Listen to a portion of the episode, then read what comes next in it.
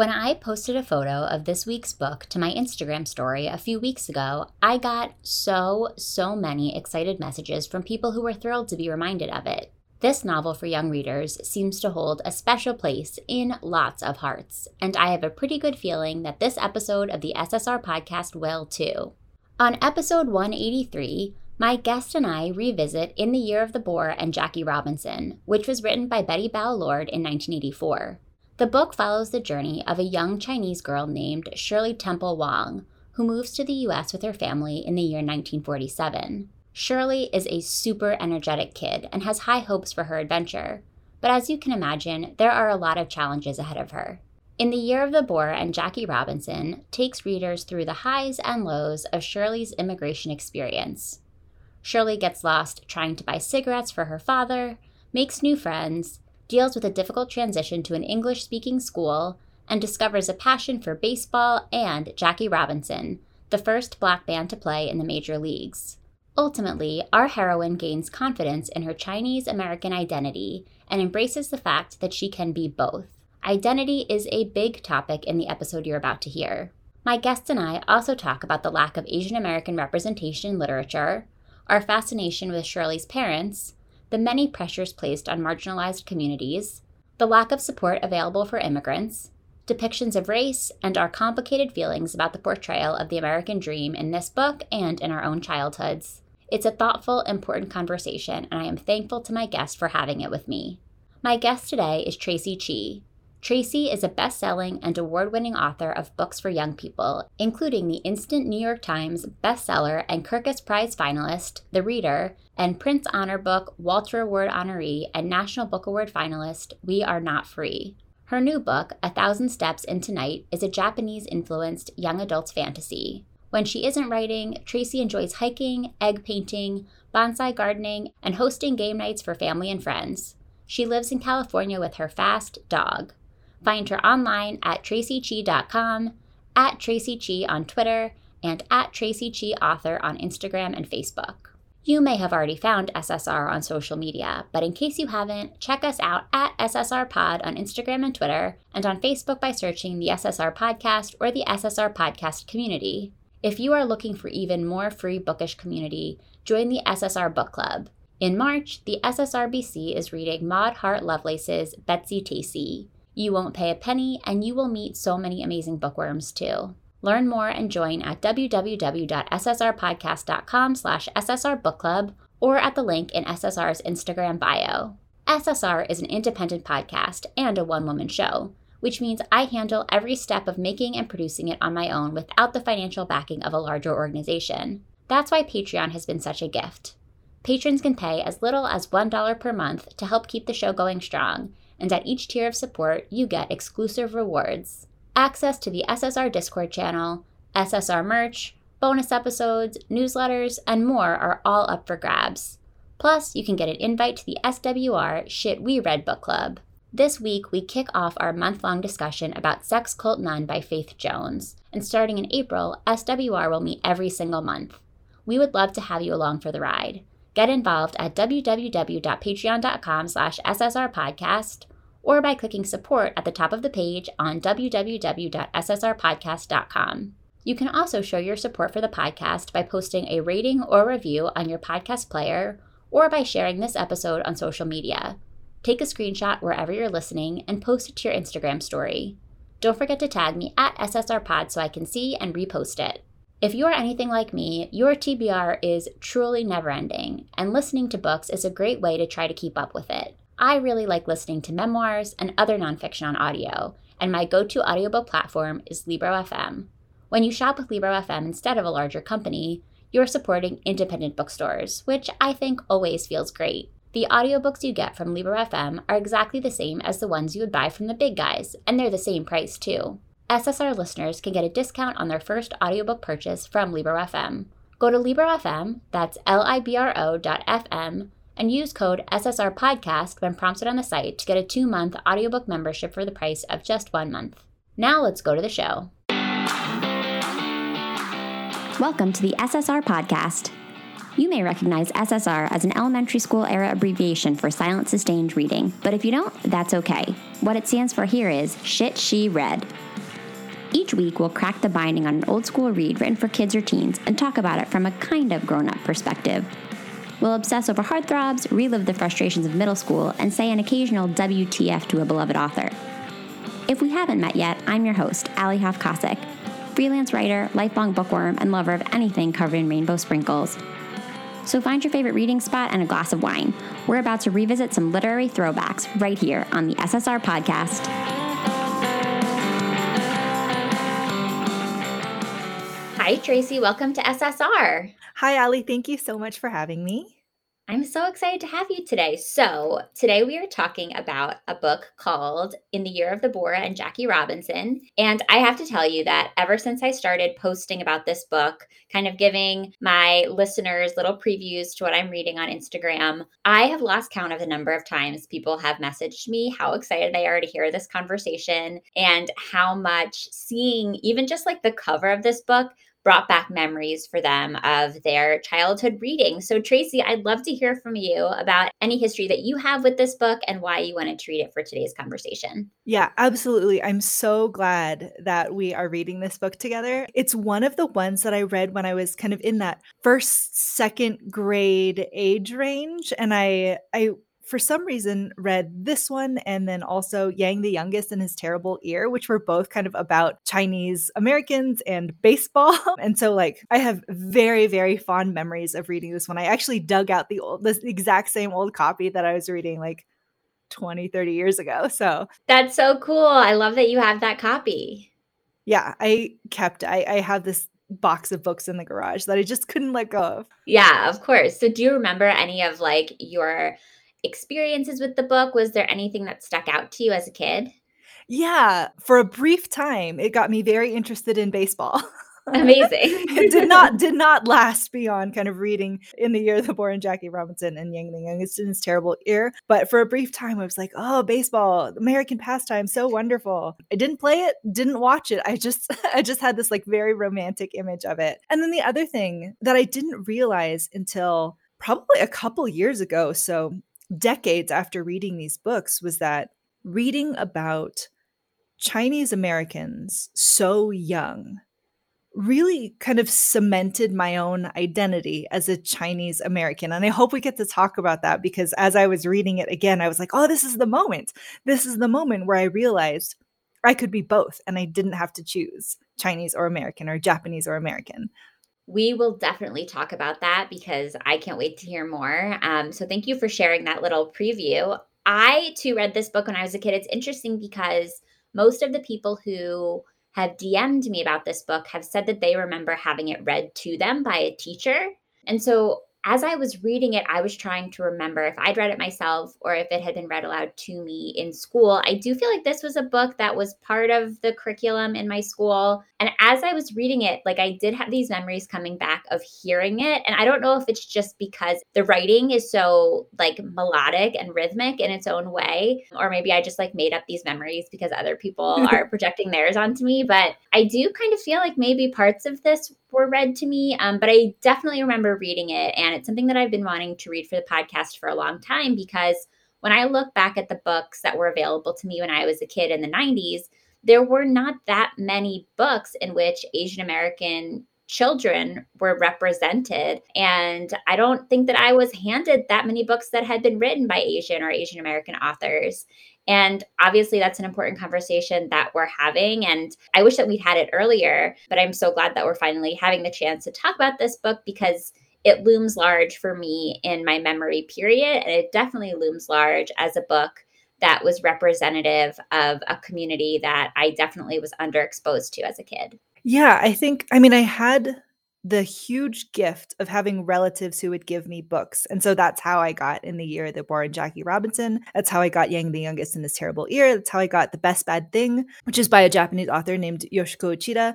And so I had like the great fortune of of books being handed to me, books that showed me kids who looked like me. And so I don't know that I felt that kind of dearth of representation the way some other people did because I was just, I was so lucky.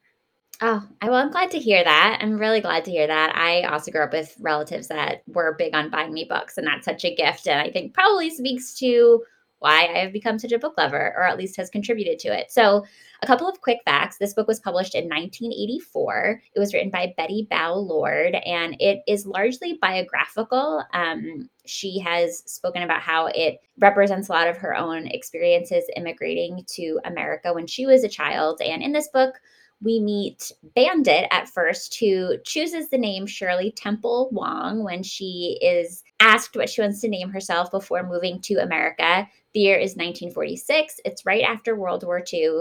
And she is told by her grandfather that she has been kind of called to the to the US. Her dad has been there as an engineer for a few years and at first, she kind of thinks it's like a punishment that she's being sent away. She's like a little bit rambunctious and she seems to cause a lot of trouble in this big family early on in the book when they're living in Chungking. But he's like, no, you're going with your mom and you're going to reunite with your dad. And I just love that opening scene. What did you think? I love it too. I feel like that that first chapter really gives us a sense of like who Shirley Temple Wong is. She's smart, she's observant, she's curious, she's bold, and she leaps to conclusions all the time that get her into so much trouble. And and having her think, "Oh no, this horrible thing is happening. Let me go get like my youngest cousin precious coins to like help me engender sympathy so that I won't be sent away." Like it's so it's so great to see her kind of spark. You know, I feel like she's such a sparky character. And it's a great contrast too to have that as like her characterization right off the bat and then to see that characterization change a little bit as she comes to America. Yeah, I agree. I had this image of her like holding this baby in front of her face, being like, "No, look at the baby. Don't look at me. Like, don't don't send me away. I don't want to be in trouble." it just felt very true to the way that kids actually uh, respond to things mm-hmm. and move through the world. I was fascinated by just some of the markers of like the time period in this book that come next. So Shirley Temple Wong and her mom aren't getting on a plane to go to the US. They get on a boat. And I guess what really struck me was this moment when they're getting, I think it was right after they got off the boat and they were trying to like figure out the best way to reach the dad. And Shirley's mom panics because she's like, oh my gosh, what if he never got any of the letters that I sent? What if I got the address wrong sending the letters? And I had so much empathy for her because it's that feeling of like leaving the house and being like, did I blow out all the candles? Did I turn the curling iron off? It's that feeling of like, when you send your dad a birthday card and you're like, oh, I really hope I got the address right. But the stakes are so high because this is a woman who has just arrived in a country where she is not familiar with the language, she's not familiar with the geography, and she's having this moment of like, I really hope my husband knows that we're coming. And I just, I felt for her so much in that moment. And it was such a reminder of like, the conveniences that we have now. And yeah, I complain about a lot of stuff that feels inconvenient in 2022, but the safety that we have in the way that we communicate with each other and in the way that we travel is just so different.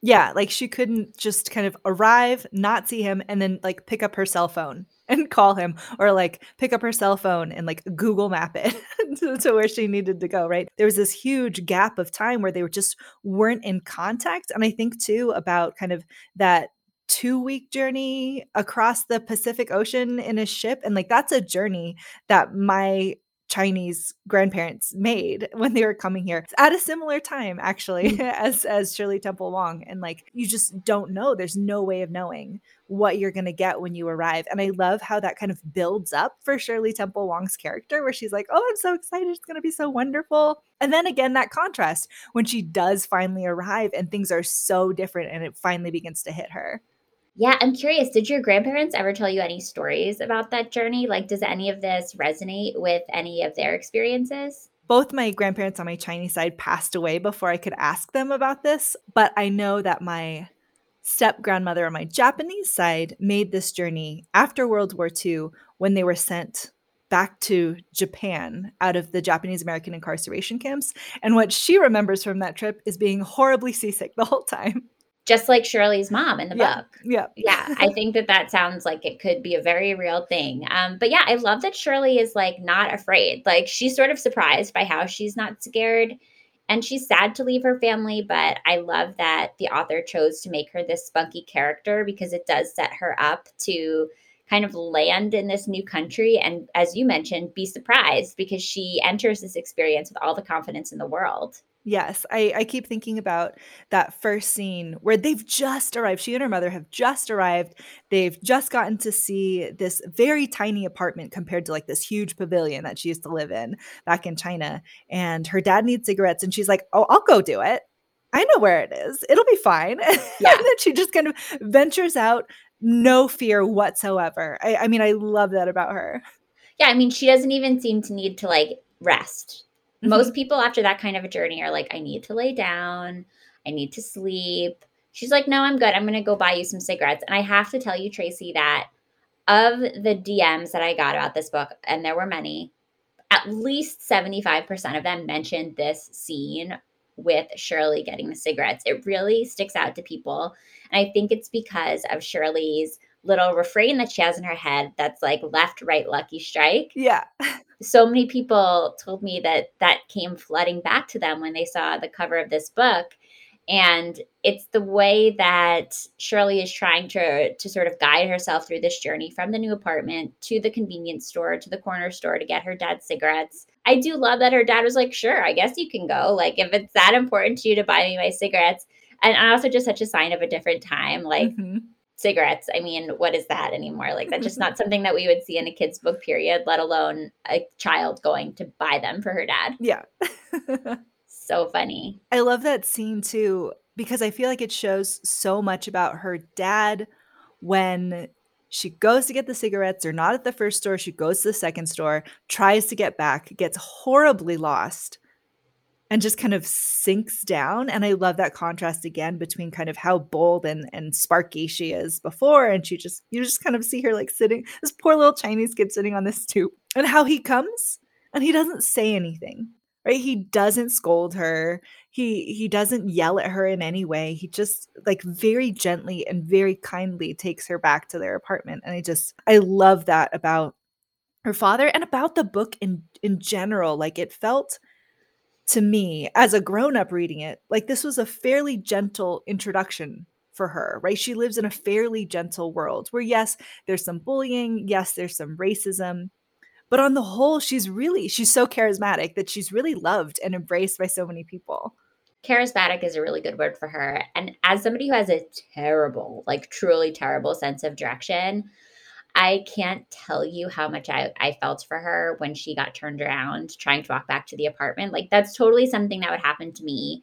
I would just march my way out to my destination, need to go to another store because the first store didn't have what I needed, and then I wouldn't be able to find my way back. I truly rely like so much on Google Maps. I don't know what I would do without it.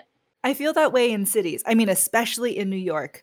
Like, if I can see a horizon, I'm okay. But like yeah. being surrounded by all of these tall buildings, I get horribly, horribly lost.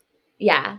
Well, we were just talking a little bit about Shirley's dad, and I'd love to talk a little bit more about Shirley's parents because I think that they're great characters, and I I did kind of fall head over heels for her dad in that moment when, as you mentioned, he doesn't scold her for getting lost. He kind of continues to set her up for success he welcomes his wife and his daughter. He's like so excited that they're there. He doesn't really seem to feel at all embarrassed that they're going to be living in these conditions that are so much different than what they're used to. He just has like such a great attitude about his new life in the US.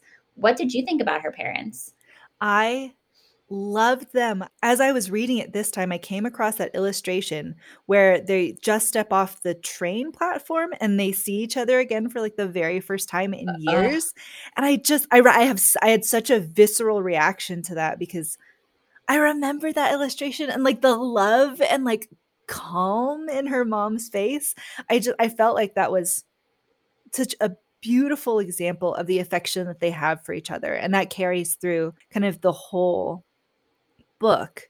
And then I wonder, like as the book goes on, I think about how to they they do kind of recede as as Shirley kind of gains confidence in herself as a Chinese American, they kind of fade into the background a bit. And I and I was like, oh, I wanted to see more of them as a grown up, but as a kid, I don't remember having that reaction. So yeah it's so funny priorities yeah for sure it's so funny whenever i talk to people on the show about parent characters in these books it's fascinating to me how interested I am in parents in these books because a lot of them are around my age. I mean, I'm in my early 30s. And so Shirley's mom is probably about my age if it's 1946. I would imagine that she got married younger and maybe started having her family younger. And so she might be exactly my age or even younger than I am. And so I, I'm just like so curious about what her life is like and how she feels. And I'm like, can you just like take me inside her brain for a minute? Whereas when you're a kid, you're like, oh, get these grown-ups out of here. I know, exactly. I feel like I was really struck this time when her mom first sees the apartment. Mm. And it's so small, and she's expected to do the cooking for the first time in her life, and she's expected yeah. to do the cleaning for the first time in her life. And you can you can tell that she's really uncomfortable with it but she doesn't say anything. And I loved being able to pick up on that now. I don't remember if I was able to pick up on that as a kid, but I was definitely like, oh, he's expecting a lot of her in this situation. Uh, I don't know if I would take that. Yeah, I also, and this is just occurring to me now, but I also think this is an interesting narrative because so when I was growing up, I was not around many people that had immigrated to the US in decades before. Like my great great grandparents, and I think maybe one or two great parents, great grandparents immigrated here, but my grandparents were all born in the US. And so I didn't grow up hearing immigrant stories firsthand. And I think that often, like when you are born and raised in the US, or at least in the 90s, when you're born and raised in the US, and even now, it's like the whole narrative is that everything is better in America. Like everything is bigger and better and more fantastic and easier. And it's the land of opportunity. And in so many ways, it is. And Shirley's dad acknowledges that. I mean, he is here, he is working hard, he's excited to have his family there. But I think that sometimes we can get stuck in this mindset where, like, anybody who comes to the US is going to be excited about every little thing that they encounter here and it's like such a privilege. And and it it is. I feel very lucky to have been born here and and I think that we are not without our flaws but I also recognize that there are a lot of opportunities that that have been afforded to me. But when I read this book like you see that people also make a lot of sacrifices to live here and Shirley's mom's life just got a lot harder in certain ways. Like she has to take on responsibilities that were never part of her reality back in China. And I just think that's an important lesson for all of us to learn and just something for us to be mindful of um, in this ongoing conversation about how we treat people who come here from other countries.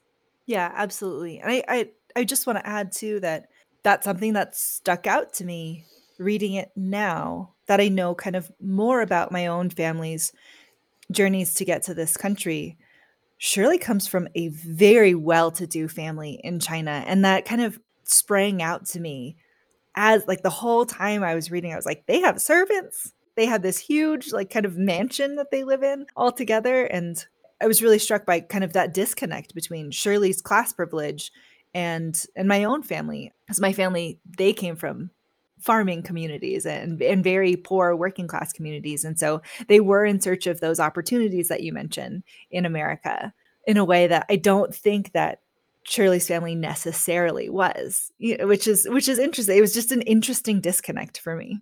Yeah, some of the reviews that I read of the book talk about how like Shirley kind of has this middle class, white collar, privileged version of the immigrant experience in 1946. And I'm sure there are so many other narratives that need to be uncovered that talk about a similar character who has a very different background at this time. Yeah. So I think that's a good point to make. And those are stories that I would love to read too. Yeah, if anybody has them or knows of them, please let us know because I also would love to read them. So, the next thing that happens is that Shirley has to start school. And we've all read our share of like new kid at school stories and i think there's always room to play with them and obviously this is a very different one because not only is shirley new to this school she's new to the city but she's new to the country. And as much as I love Shirley's parents, I have to say her mom put a lot of pressure on her in this moment. I actually wanted to read the quote. So they have this meeting with the principal. Shirley is in a class with kids who are older than she is, I believe, because the systems are different in the United States and China. And so she's like a different age than her classmates. Not only does she not speak their language, but she's also like academically way behind. And she's probably tiny compared to her classmates, which would be very stressful. And her mom says to her, the principal has explained that in America, everyone is assigned according to age. 10 years old means fifth grade, and we must observe the American rules, mustn't we? Shirley nodded obediently, but she could not help thinking that only Shirley had to go to school and only Shirley would be in trouble if she failed. And I thought this was such like a mature observation on her part that like cool cool mom like thanks for following the rules but just so you know I'm the only one who actually has to deal with this. And then her mom goes on to say, Remember, my daughter, you may be the only Chinese these Americans will ever meet. Do your best. Be extra good. Upon your shoulders rests the reputation of all Chinese. You are China's little ambassador. I am feeling sweaty and overwhelmed just thinking about this. That is, a, I made a note to myself about that passage as well because it just, it's so much pressure for this poor little kid but also, I think it's a pressure that so many people from marginalized communities feel, even to this day, especially maybe to this day. If you're kind of the only one, then you feel like you have to represent. And I feel like that goes for like us walking around in life, you know, at school, at a job, or the books we write. You know, if, if you're kind of the only one writing this thing, you feel so much of the responsibility of like representing well. But like how can one person represent so many people well or represent, you know, any any huge group of people? It's just it's impossible. It's an impossible pressure. And I get it. I mean, I get that. I, I understand her mom in that moment, but also poor Shirley. And I do love how later on in that chapter, Shirley kind of calls it out. And this is something that I didn't notice, but she's, let me find that quote. The job of ambassador is harder than I thought, where she is like, I, I feel this pressure, but it is too much. I mean, it's too much to me, is, is I think what she's saying in that moment. And it just, I, I'd love to see kind of that that pressure that so many of us feel and then also a little pushback on it. I, I really liked that complication. Yeah, I agree because I I like that she kind of gamely took it on at first. She was like, "Okay, great." I mean, I'm sitting here as an adult being like, "I don't think I could handle this." And she as a 10-year-old feels ready, and I appreciate that about her so much. And I agree that like to see her understand within the course of a few pages that like this might be a little bit more than this is like above her pay grade. This is like mm-hmm. a little bit more than she can mm-hmm. handle is refreshing to see because I don't love to read books for kids where a kid is perfect and can do it all and has everything figured out. And Shirley is continuing to figure things out in this transition to her new school. Yeah. So I agree with you. The other thing that struck me, well, there are so many things. I feel like I keep saying the things that strike me. So I loved that she gets to the school and it's not exactly what she expected. I love that that there's some acknowledgement of the diversity in this new community that she's landed in. I think, like you said, Traci, like while there is some bullying and some racism, she has landed in a place that's full of people that don't look alike. And I think that that does make it feel a little friendlier to the reader, which hopefully is like a good introduction to the immigrant experience for kids. I also could not get over how few resources Shirley had to integrate into her new school. And I think so much of this is, of course, a symptom of the times in 1946. Like, there was not like a whole department at the school dedicated to integrating children who don't necessarily speak English into a community to help them with their language skills, to make sure that they're in the right classes and set up for success. They literally put Shirley in her class and then walk away. Like she's just there now. Here you are learning with your American classmates. It was wild to me. Yeah, I agree. And I was looking up some interviews with the author Bette Bao Lord, and she was talking about how it was similar. She didn't have, you know, the support at school, and she also didn't have a, a Chinese American community around her to kind of bolster her and help her integrate into her new life and she described it as like a sink or swim. and mm, that's how it I, felt. Yeah, yeah, and she she talked about how that made her strong, and, and I think there's that aspect of it, which is certainly it certainly comes through for a character like like Shirley Temple Wong, but also some people need that support, and I and I think that's a support that we should be offering.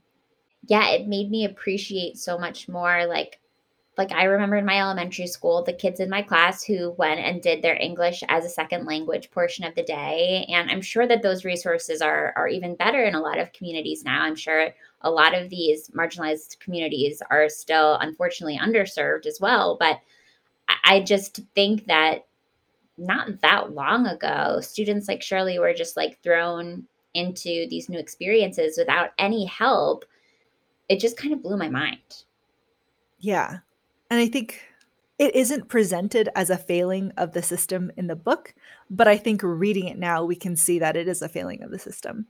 I agree. I think that the author approaches pretty much everything in this book without judgment, which I think is really interesting. Like there is no there's no edge to Shirley's observations of the way that the school is functioning around her um, she's just kind of absorbing what's around her and taking it in and making the best of it that she can.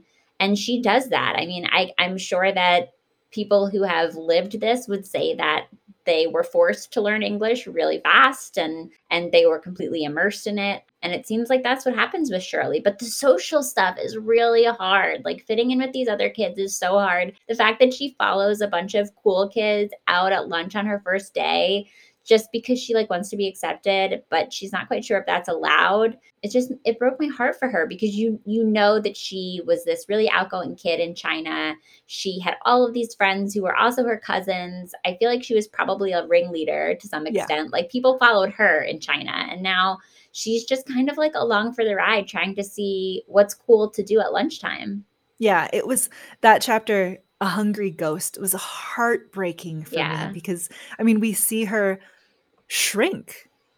And like it is a relatively gentle introduction to her her classmates but kind of their their disregard for her makes her recede into the background right and and start to become invisible in a way that she wasn't before. My heart just just went out to her. This poor kid. We're jumping ahead a little bit but i also thought that this moment was interesting. Once she settled into school a little bit she spots a new student who looks like her and she's all excited because she's like, okay, I kind of figured this place out. I have some friends. It's not as hard as it used to be, but like, here's somebody who I can really connect with. And now I get to be the one to show her around. And so she approaches her in the lunch line. And I believe she speaks to her in Chinese. And the girl does not know how to speak Chinese. Yeah. And she's I forget where she was from, but she she explains to Shirley that no, she's like moved from another part of the US. Like she's mm-hmm. like, no, I'm just I'm just here. And sensing Shirley's disappointment, oh, it made me so sad because she was so excited. Yeah. Yeah. Um, I found the section the the other girl is from Chattanooga. Oh yeah. Even better. yeah. And I mean, she just she's so isolated. And I feel like that's it's a moment that I really appreciate now that I'm an adult to talk about kind of the the differences like between kids who were born here, Chinese Americans who were born here and Chinese Americans who immigrated here and just to see already like within one generation kind of that that cultural difference was really I think a nice moment to see and hear because it shows that we're not a monolith again, right? Like we're not all going to have the same experience. And so, even though we don't see a lot of other Chinese Americans, this moment does leap out to me as like, we're not all the same. Mm-hmm. I actually would have loved to read more about maybe an unfolding relationship or not with this girl. Like, I was mm-hmm. kind of mm-hmm. curious how they would continue to move in the same space over the course of the school year. But she does move quite a bit in the same space with Mabel. And we have to talk about Mabel. Yes. So, Mabel is definitely a kid that you do not want to make enemies with. Uh, she is the person that you probably want to have on your side because if she is on your side, she will fight hard for you. But, like, also, do you really want her on your side? Because I don't know that she would be that fun to have as a friend. But Mabel at first gets really angry at Shirley because Shirley walks in the middle of her stickball game. And we learn pretty quickly that stickball is like everything to these kids in Brooklyn. And Mabel unleashes like a whole spew of racial slurs. She insults not only Shirley, but like everybody else who is playing stickball. She seems to have a name for everyone, and it's gross. We also see a lot of asterisks. So she also like seems to know a lot of English curse words, which I thought was funny. And I'm sure when I was a kid, I was like, ooh, I wonder what that means. and Shirley is rightfully like terrified and embarrassed. And I felt so much secondhand embarrassment for her, like walking through a game and not knowing how to get out and just feeling like you're ruining something for all these kids who you're trying to be friends with, like devastating. And then Mabel punches her in the face, in the eye. It's so aggressive. Yeah. Yeah. Mabel's one of those characters that I remembered. And so I was like, I don't know how I'm going to feel about Mabel now. Like, I just kind of glossed over the fact that she is characterized right up front as an angry black girl, mm-hmm. right? Very aggressive, kind of very imposing.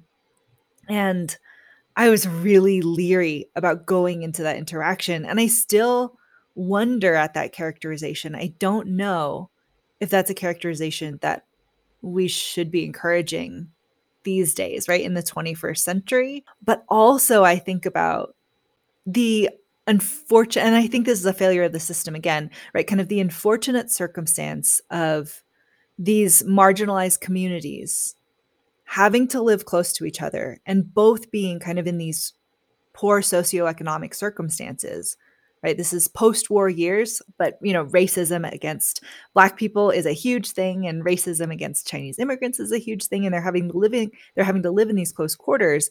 That forces them kind of into conflict with one another just kind of because of the very nature of the institutions that make them live like this. And so i i fully understand that this could have been and likely was an experience that many chinese americans had at the time but also, I don't think that I mean, I, I would love for that to be kind of complicated a bit more mm. now, you know, right. by by the knowledge that it that it was these institutions and it, and it was these kind of greater social problems without kind of demonizing one or the other community.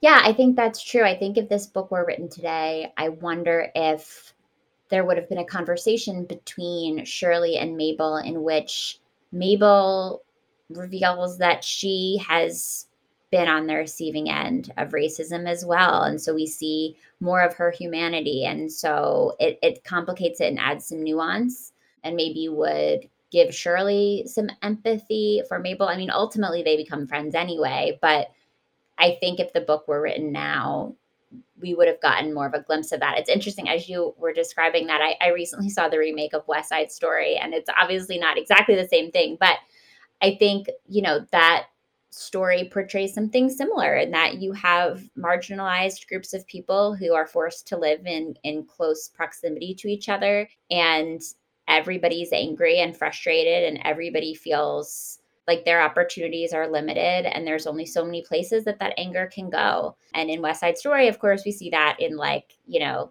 gang violence disguised as dancing um, whereas in this book we see it as mabel calling kids mean names and punching them but they do ultimately become friends as kids do because mabel's just upset but she is a nice kid i think at the end of the day and like she wants to protect people like her who haven't always had good opportunities yeah, I did love because I remembered them being enemies for much longer. Yeah. But it's but it's within a few pages yeah. that they become really fast friends. And I and I and I did appreciate that. So even though she's introduced in a certain way, we do see her share her life with with Shirley and her her love of baseball. Like she's kind of Shirley's main introduction into that. Yeah, so let's talk about the baseball, especially now that I know that you had this passion for baseball, however brief, as a result of this book. So, again, it's 1946. Baseball is like the thing. And Jackie Robinson is also the thing. And Shirley finds out that she is like kind of good at baseball. And people start calling her Jackie Robinson because they say that she's pigeon toed just like Jackie Robinson. And so she, of course, latches on to that and wants to learn everything she can about baseball and about Jackie Robinson. And he becomes her idol. And there's this beautiful section of the book where Shirley's teacher is talking to the kids about baseball as an American pastime and about Jackie Robinson. And I'm going to read part of that, or maybe all of it, which might take a few minutes, but I just think it's really good. And I, I think we should get into this a little bit. So Shirley's teacher is kind of trying to turn this into a lesson about America. And she says, In our national pastime, each player is a member of a team, but when he comes to bat, he stands alone, one man, many opportunities. For no matter how far behind, how late in the game, he by himself can make a difference. He can change what has been. He can make it a new ball game. In the life of our nation, each man is a citizen of the United States, but he has the right to pursue his own happiness. For no matter what his race, religion, or creed, be he pauper or president, he has the right to speak his mind, to live as he wishes within the law, to elect our officials, and stand for office, to excel, to make a difference, to change what has been, to make a better America. And so can you, and so must you. And then she goes on to speak about Jackie Robinson. She says, This year, Jackie Robinson is at bat. He stands for himself, for Americans of every hue, for an America that honors fair play. Jackie Robinson is the grandson of a slave, the son of a sharecropper, raised in poverty by a lone mother who took in ironing and washing, but a woman determined to achieve a better life for her son. And she did. For despite hostility and injustice, Jackie Robinson went to college, excelled in all sports, served his country in war. And now Jackie Robinson is at bat in the big leagues. Jackie Robinson is making a difference. Jackie Robinson has changed what has been, and Jackie Robinson is making a better America. And so can you, and so must you. Suddenly, Shirley understood why her father had brought her 10,000 miles to live among strangers. Here, she did not have to wait for gray hairs to be considered wise. Here, she could speak up, question even the conduct of the president. Here, Shirley Temple Wong was somebody. She felt as if she had the power of 10 tigers, as if she had grown as tall as the Statue of Liberty.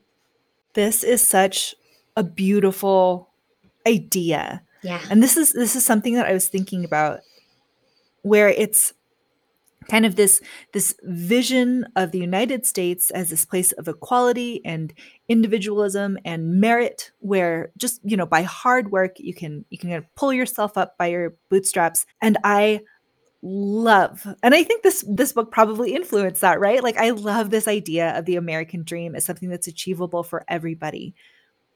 I wonder if, you know, at the time this was published in 1984, that rang true in a way that it might not anymore, right? I still want to believe that this country can be that kind of place, can really be a place of equality and and merit. I don't, right? I feel like it's a little bit more complicated now. And I, I imagine too, for young people, for kids who are reading this, you know, seven, eight years old, I, I imagine that they have a more critical awareness than I did reading this in the 90s or in the 80s when this was published, right? Of like, this is a beautiful idea. This is something worth fighting for. It is a little idealized, right? It is maybe not what actually matches up with the experiences of many kids in this country. And so I have such nostalgia for this section, but I feel I feel a little bit of tension with it reading it now in 2022. I just I just don't know if our vision of America can be this simple anymore or should be this simple anymore.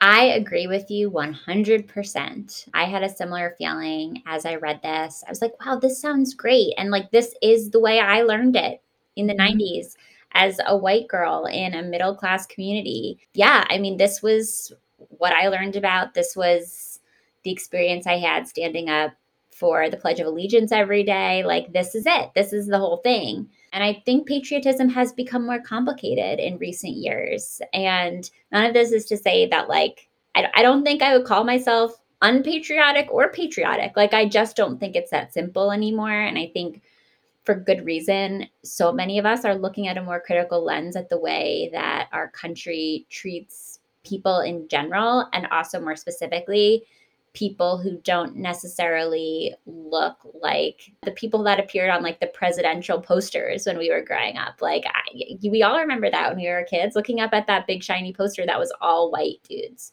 um, with white hair. And so I think now it's clear that for the most part, people who don't look like that are not treated the same and, and aren't necessarily, definitely aren't given the same privileges that Shirley's teacher talks about in this very idealistic passage. I mean, this whole thing about like, no matter your race, no matter your religion, no matter your creed, like, I, I think that that's the case sometimes, but certainly not all the time. And so, um, certainly not here to speak in absolutes, but it is a more complicated conversation now. And I wonder how that would play to kids in 2022. I know. I know. I mean, it's just, it's so beautiful and it's so stirring. I love that refrain of like, and so can you. Right. And so must you. And I was like, yeah, Yeah. so must I. And at the same time, but is that is that a promise that's made to me as an Asian American woman, right? Or is that a promise that's made to someone else from a different marginalized community? I don't think so. And and I don't know how kids today would react to it because it is it is more complicated and I don't know that patriotism these days can or should be unquestioning the way it seems to be presented here. I do think the and so can you and so must you is very Gen Z. it's very like yes, we will take to Instagram and we will like create movements. And I I think it's exciting to see what Gen Z is creating Mhm. socially. I think there are, there are a lot of really interesting things brewing, but I also think that a lot of kids would be like, yeah, no. That's not that's not how my parents are talking about it. That's not how I'm experiencing it. That's not what I'm seeing on the news or on social media.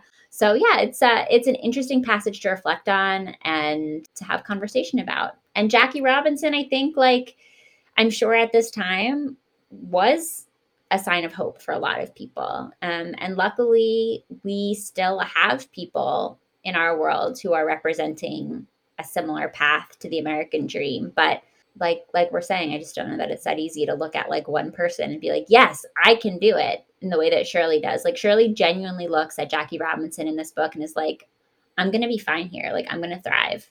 Yeah. And I'm, this is something I'm going to try and articulate this, but this was something I was thinking about as I was reading, where I wish reading it now as a grown up that there had been a little bit more about the racism that Jackie Robinson faced Yeah. being the first black player in the major leagues. Like I wish there'd been a little bit more of that.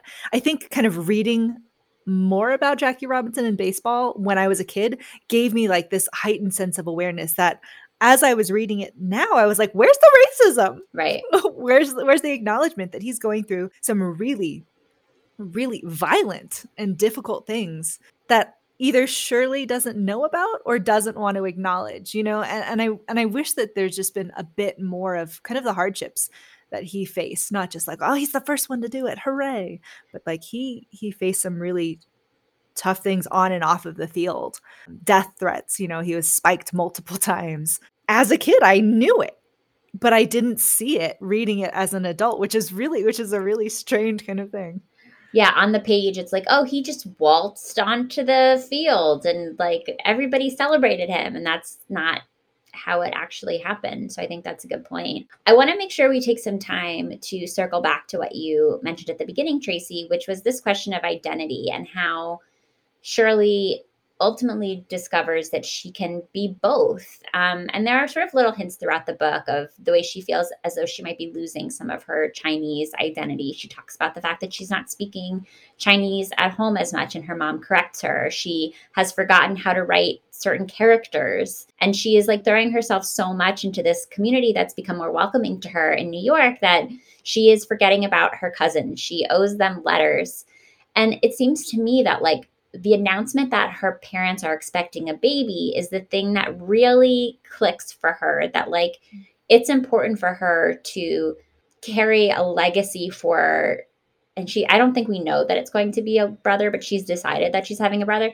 She realizes that like it's her responsibility to be for this new sibling the archivist for life in China because this new sibling won't have experienced life in the first chapter that Shirley had. And I thought that that was really special. But I want to just kind of like hand it over to you and like let's talk more about that identity question and and maybe how Shirley processes it throughout this book.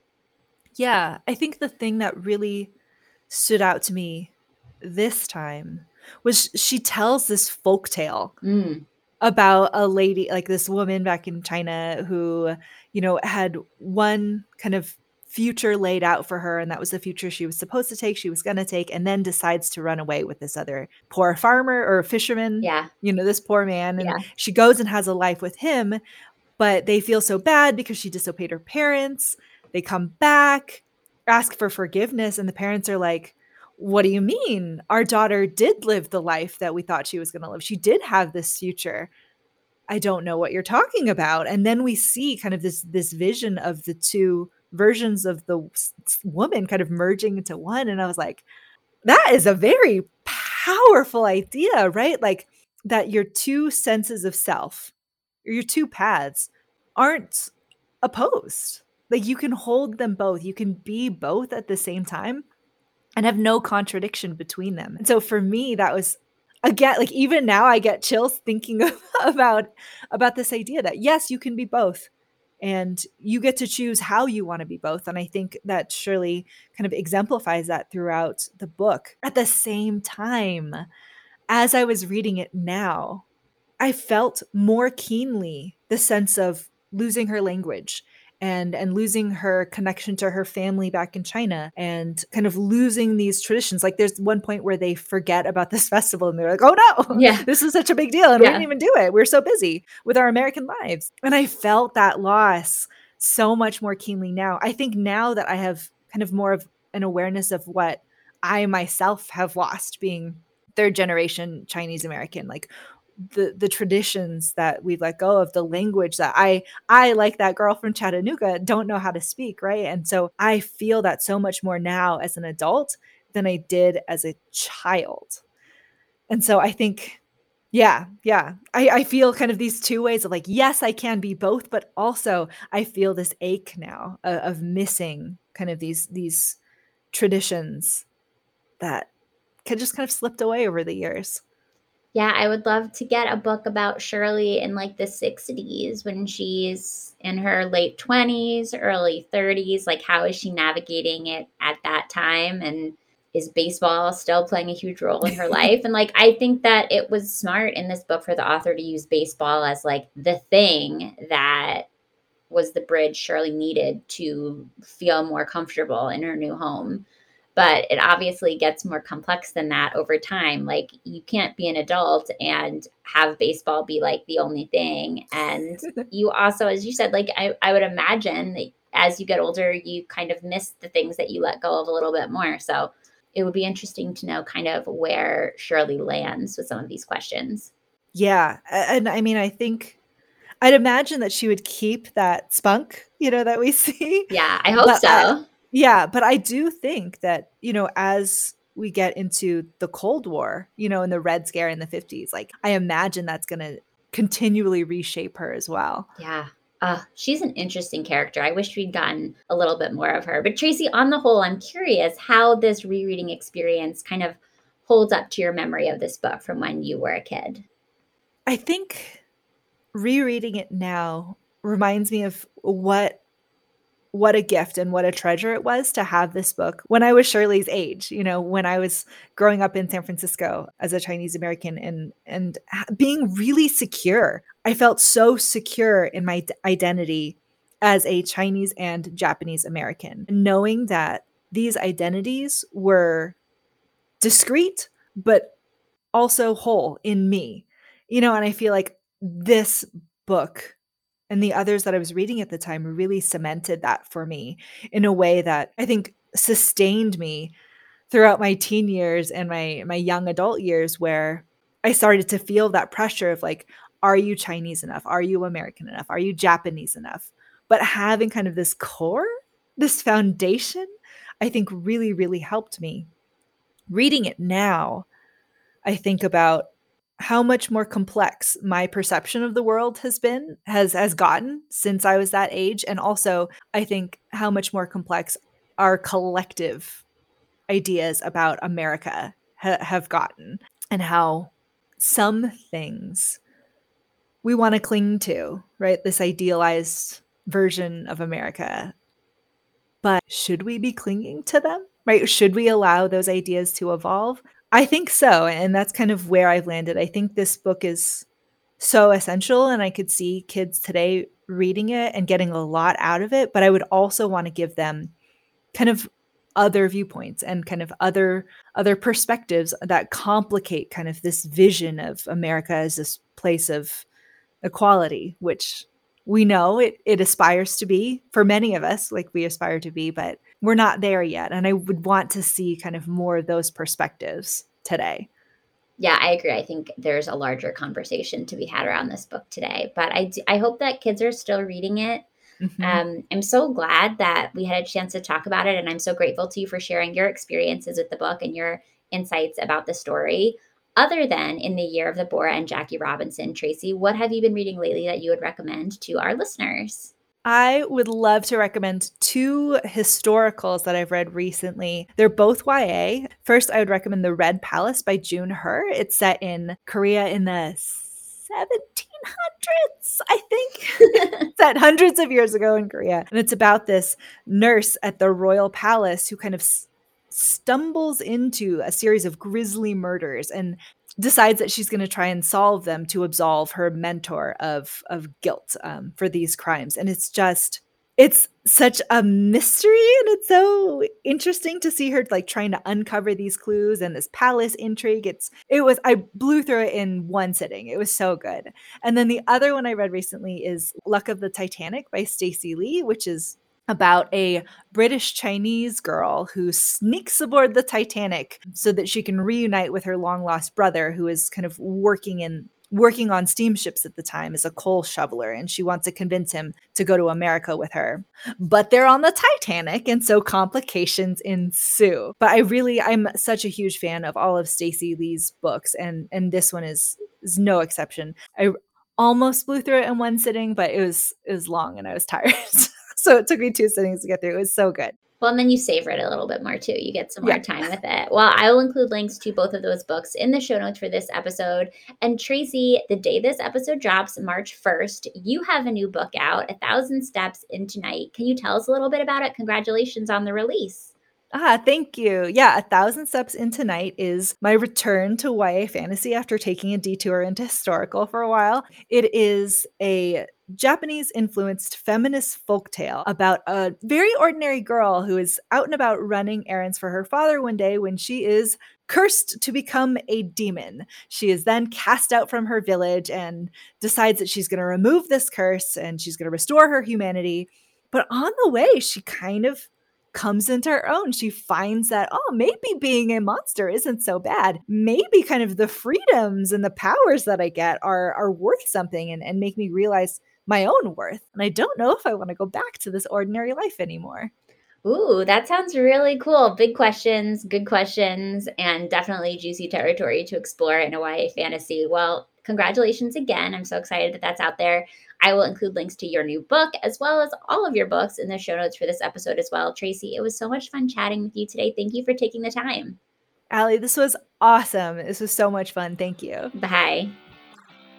SSR is part of the Frolic Podcast Network. Find more podcasts you'll love at frolic.media slash podcasts. Thanks so much for listening to the SSR Podcast. Check out our website at www.ssrpodcast.com for show notes and other information. And be sure to connect with us on social media for updates on upcoming episodes, behind the scenes inside scoop, and some good old fashioned book talk. Find us at SSR Pod on Instagram and Twitter, and search SSR Podcast on Facebook to join the group. To reach out directly, you can send me an email at hellossrpod at gmail.com. If you're loving the show, it would mean so much if you could subscribe, leave a five star review, and share your thoughts with a comment. And don't forget to tell your friends too. In the meantime, happy reading. I'll see you next time on the SSR Podcast.